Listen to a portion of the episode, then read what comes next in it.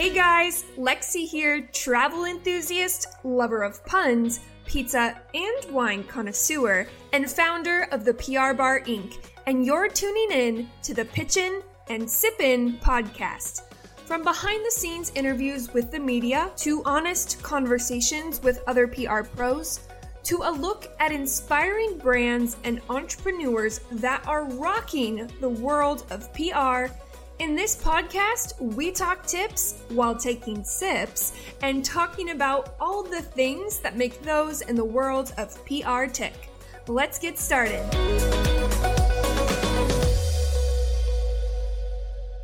Hello, everybody. We're officially wrapping up season one of the Pitchin' and Sippin' podcast which is crazy. And in honor of such, we're doing something a little bit different today. I'm actually solo recording, and I've decided to give you a quick rundown of the state of the media in 2021. Every year, I look forward to receiving the latest and greatest industry stats. The two reports that I consistently reference the most are produced by Muck Rack and Cision. So, first up, we're going to review Muck Rack's The State of Journalism 2021 Study and Report. For those of you who don't know, Muck Rack is a popular PR software platform. I pulled the next line from their website.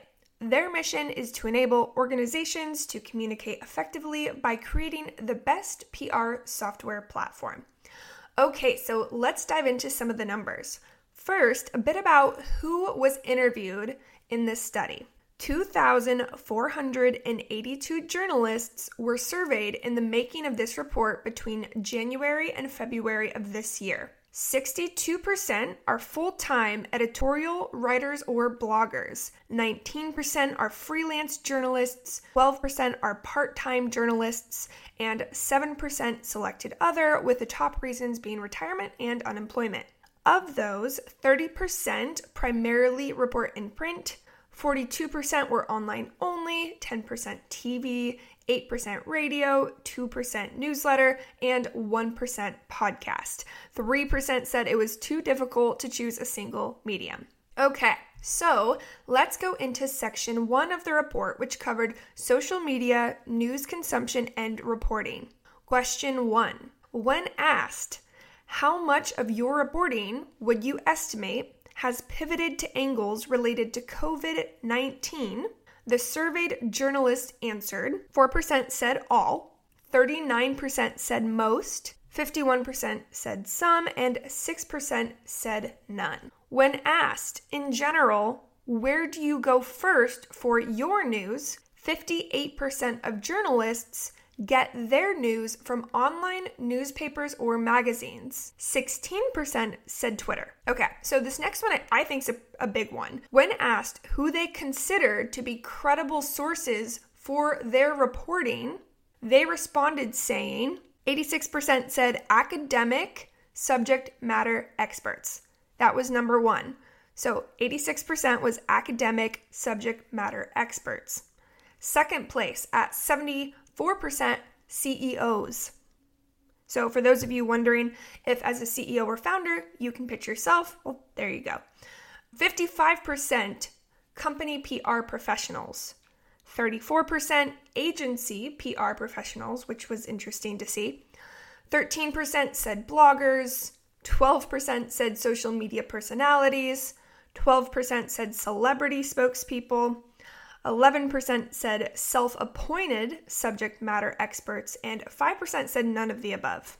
So, again, the vast majority of journalists found that academic subject matter experts and CEOs are the most credible sources for reporting. And significantly more journalists find that PR professionals to be credible when they work within a company rather than an agency, which is interesting. I don't know if that's fair, but that's what the numbers are telling us. Next question. They were asked, which social network is most valuable to you as a journalist? 76% said Twitter. So Twitter, still number one. Second place at 38% was Facebook. 23% LinkedIn. 15% Instagram. 12% YouTube. 7% Reddit, and 2% TikTok. I thought this next one was super interesting as well. Um, when reporting on a company, I consult the company's social media. So that was more of a statement, right? So what what amount of journalists resonated with the statement when reporting on a company, I consult the company's social media. 6% said never.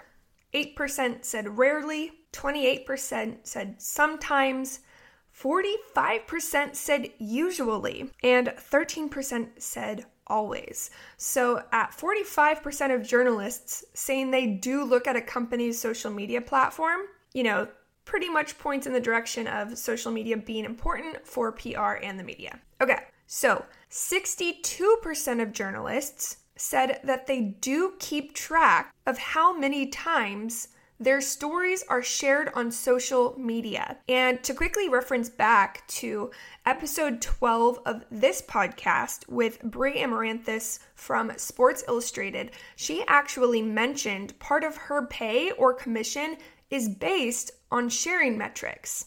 So, on that note, when asked what makes a story more shareable in their opinion, 70% said that the subject was connected to a trending story. 64% says that it contains an image or infographic. 59% said that it's an exclusive or somehow is surprising data. 54% said it's easily localized or made relevant to their target audience. 24% said contains a video. 20% said brevity, 9% said quotes from a company spokesperson. So, again, those are the elements that they believe make a story more shareable. Okay, so section two of the report looked at media relations in 2021, specifically pitching preferences. And I love this one because anytime I have a member of the media on my show, I like to end the episode by asking them their personal pitching preferences. So let's see what the report said. So this one was a bit harsh, in my opinion, but you know, interesting to learn. So when asked how they view their relationship with PR teams and PR agencies, 6%, only 6%, of journalists see their relationship with PR pros as a partnership. 17% view it as a necessary evil. Again, a little harsh there. 18% describe it as antagonistic and 59% describe it as mutually beneficial but not quite a partnership.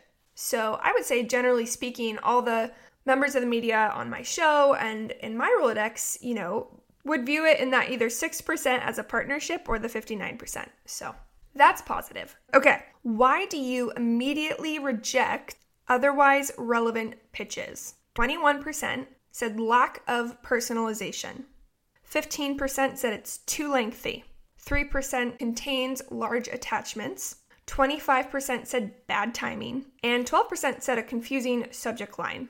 We had 25% say other, and other consisted mostly of people who wrote in answers like irrelevant or random or not localized, which you know, could be considered lack of personalization. So if we add the 25% to the 21%, then lack of personalization is in first place and bad timing comes in second. Which channel do they prefer to be pitched? 94% said email, so email is still top dog. What day of the week do they want to receive pitches? 57% said Monday, 20% said Tuesday, 5% said Wednesday, 4% said Thursday, 1% said Saturday, 6% said Sunday. So First place Monday, second place Tuesday. I will say though, it's interesting because I asked this question to most of the journalists on my show, and they generally don't have a preference. So, a little bit of food for thought there. I usually, on a personal note, go for Tuesday because I also know that while it's the preferred day, they're being inundated the most on Mondays. So, in my career, I've seen usually the most success on Tuesdays, but you know, if you can listen to an episode in this podcast of a journalist you're looking to pitch, they'll literally tell you their preference. Okay, when is the best time of day to receive a pitch? 68% of journalists prefer to receive pitches between 5 a.m. and 12 p.m. Eastern Standard Time. I'm on the West Coast, so I did a little bit of math, and that's around 8 a.m. to 3 p.m. PST. 91% of journalists prefer pitches under 200 words, right? So brevity again. And then follow ups. How many follow ups is acceptable? 90% of journalists say it's okay to send at least one follow up email. 38% say two or more. Again, this is another question I ask of the journalists on this show, so look back through the library and you can always hear their personal preferences. Okay, one last question I want to review from Muck Rack's report, and then we're gonna head on over to Cision. How long after an initial email is it okay to follow up? 86% of journalists are okay with a follow up email within one week of the initial message. The other 14% prefer a follow up over one week from the initial pitch. Hey guys, Lexie here, interrupting the show really quick to drop a note. To celebrate the wrap up of season one, I have a present for all of my wonderful listeners. That's you guys. I want to give you my personal Pitch It, Pitch It Good checklist, which outlines the things you must do before you press send on a pitch ever. To snag it, all you have to do is visit theprbarinc.com slash pitch it good. Check the show notes for spelling. All right, I'm done. Back to the show.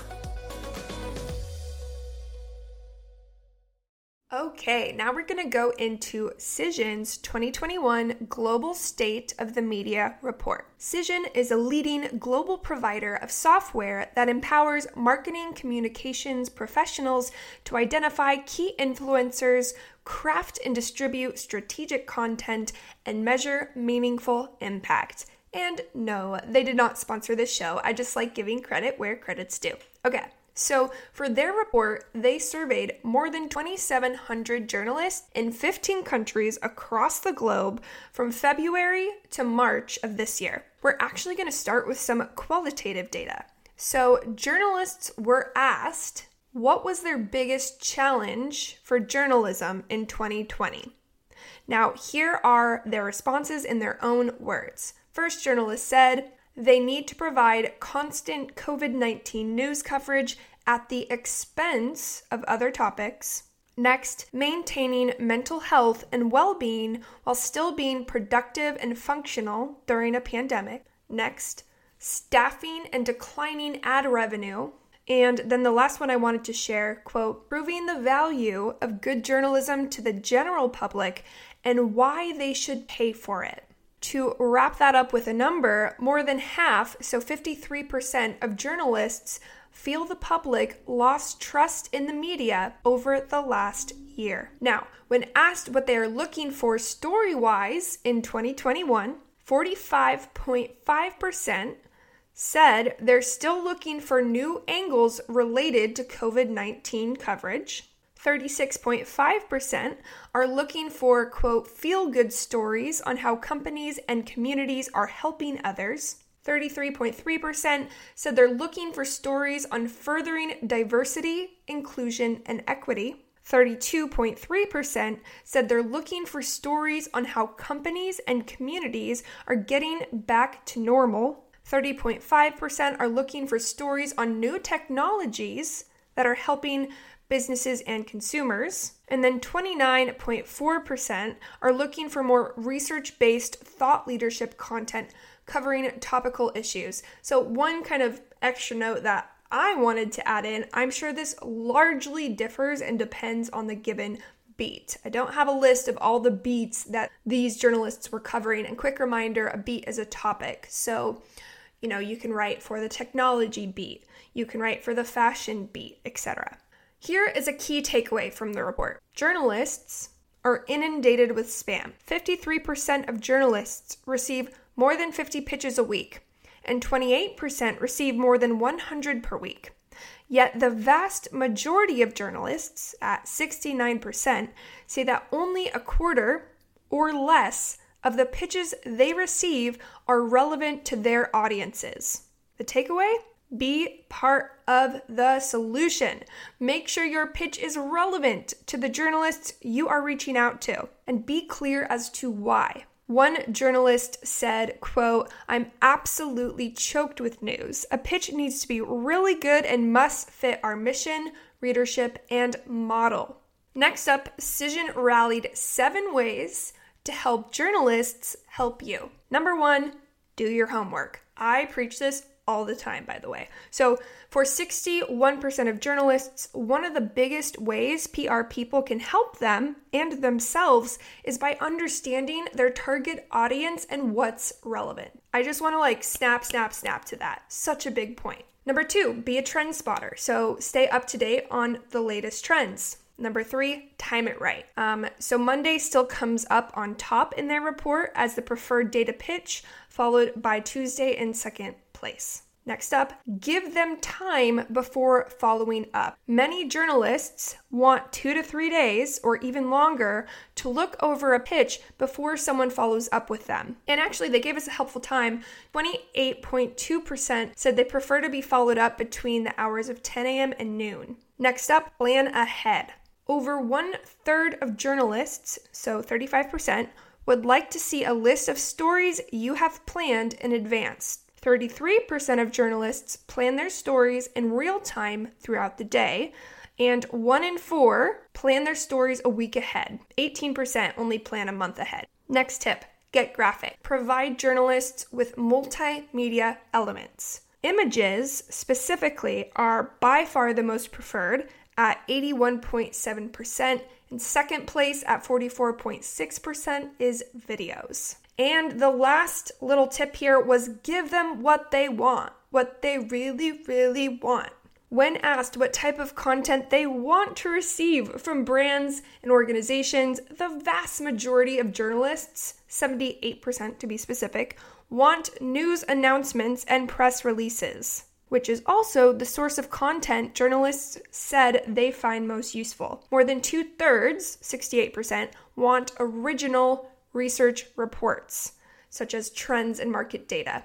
45% want invitations to events, and 43% want initial ideas for story development. So, just to kind of recap, give them what they want. What do they want? First place, news announcements and press releases. Second place, original research reports. Third place, they want invites to events. And then the last place at 43% was initial ideas for story development. Okay, when asked what would make you block a person or put them on your don't call list, how did they answer? I, I need a pause because this is so timely. My last episode, episode 27, with Brittany Mobley of Culturate PR, talks on getting blacklisted. So if this is a topic that interests you, go one episode back and give it a listen. Okay, so here is what Cision's report said. What makes a PR person or someone pitching get blocked? 73% said if they're getting spammed with irrelevant pitches aka do your homework. Underline, bold, exclamation point. I that's you know editorializing there for me. Okay, 51.7% will blacklist someone for following up with them repeatedly. So, you know, don't be annoying. 51.3% said providing inaccurate or unsourced information. 50.6% said pitches that sound like marketing brochures. I come across this quite a lot right? Marketing speak and PR speak are different. Remember, at the core of your pitch, it's how are you serving the audience? This isn't an opportunity to just talk about how awesome you are. Save that for your marketing. And then the last one, actually, I'm going to share two more. Um, 46.1% dodging inquiries or lack of transparency will get you blacklisted. And then the last one, canceling last minute. However, only 23.5% said that one, and I thought it would be much higher because that's one of my personal biggest pet peeves in life. Okay, so top two things people pitching can do is provide a journalist with data and expert sources when they need them. So 65.6% of journalists said those are the two most important things. Give them data, give them expert, credible sources. 61.3% said understand my target audience and what they find relevant. Again, do your homework. So, wrapping up the report now, and I wanted to read a final line from their conclusion. As the media landscape continues to evolve, so do journalists' needs and expectations. But the fundamentals of thoughtful, targeted storytelling and follow through will remain the same. Okay, so shout out again to Cision and Muck Rack for helping us get our numbers in order. You know, re listen to this back, feel free to tap forward, but there's some really helpful stuff in here that allows us to go off of more than just gut instinct. So, we're gonna wrap up this episode in the same way we always do. We talked about pitching, now let's talk about sipping. Today, I wanted to give a shout out to one of my favorite beverages, Flying Embers Seltzer. Again, no ad here, this is like very genuine. So, I fell in love with this beverage before I ever realized how truly connected to it I am. So, this company was literally born out of Ojai, California, which is basically my backyard here in Ventura, during a massive wildfire. They donate a portion of all proceeds to firefighter and first responders out of respect for their service to our community. Now, aside from California, they have also donated proceeds to the small town of Talent, Oregon, that was devastated by the Almeda fire. Quick reminder I'm from Oregon. So, not only does this beverage absolutely make my taste buds explode with happiness, I also feel a really, really deep connection to its cause. Um, it may or may not be available in a store near you just yet. So, your best bet is to check out their website, which is flyingembers.com. Again, I'll put that in the show notes. Um, also, follow them on Instagram. They have a great Instagram. It's at Flying Embers. Um, shoot them a DM saying you heard about them on the show, and I will love you forever. Last note um, on them my favorite flavor is guava jalapeno. So good. Okay, guys, so while we're wrapping up season one, I'm very excited to report that we're already knee deep and recording season two, and the guest lineup is fire.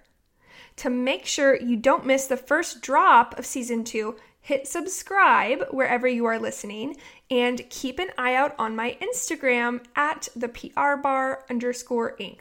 Also, totally feel free to shoot me a message if you have any topic requests for season two because this show is for you guys. And I want to make sure it's delivering as much value as humanly possible. With all of that said, you guys rock, keep pitching and sipping. Cheers. Hey guys, if you are enjoying the Chin and Sippin' podcast, please do me a huge favor and leave a review wherever you are listening. If you want to connect with me to learn more about the PR Bar Inc., you can do so on Instagram at the PR Bar underscore Inc., or you can check out my website at theprbarinc.com. Cheers!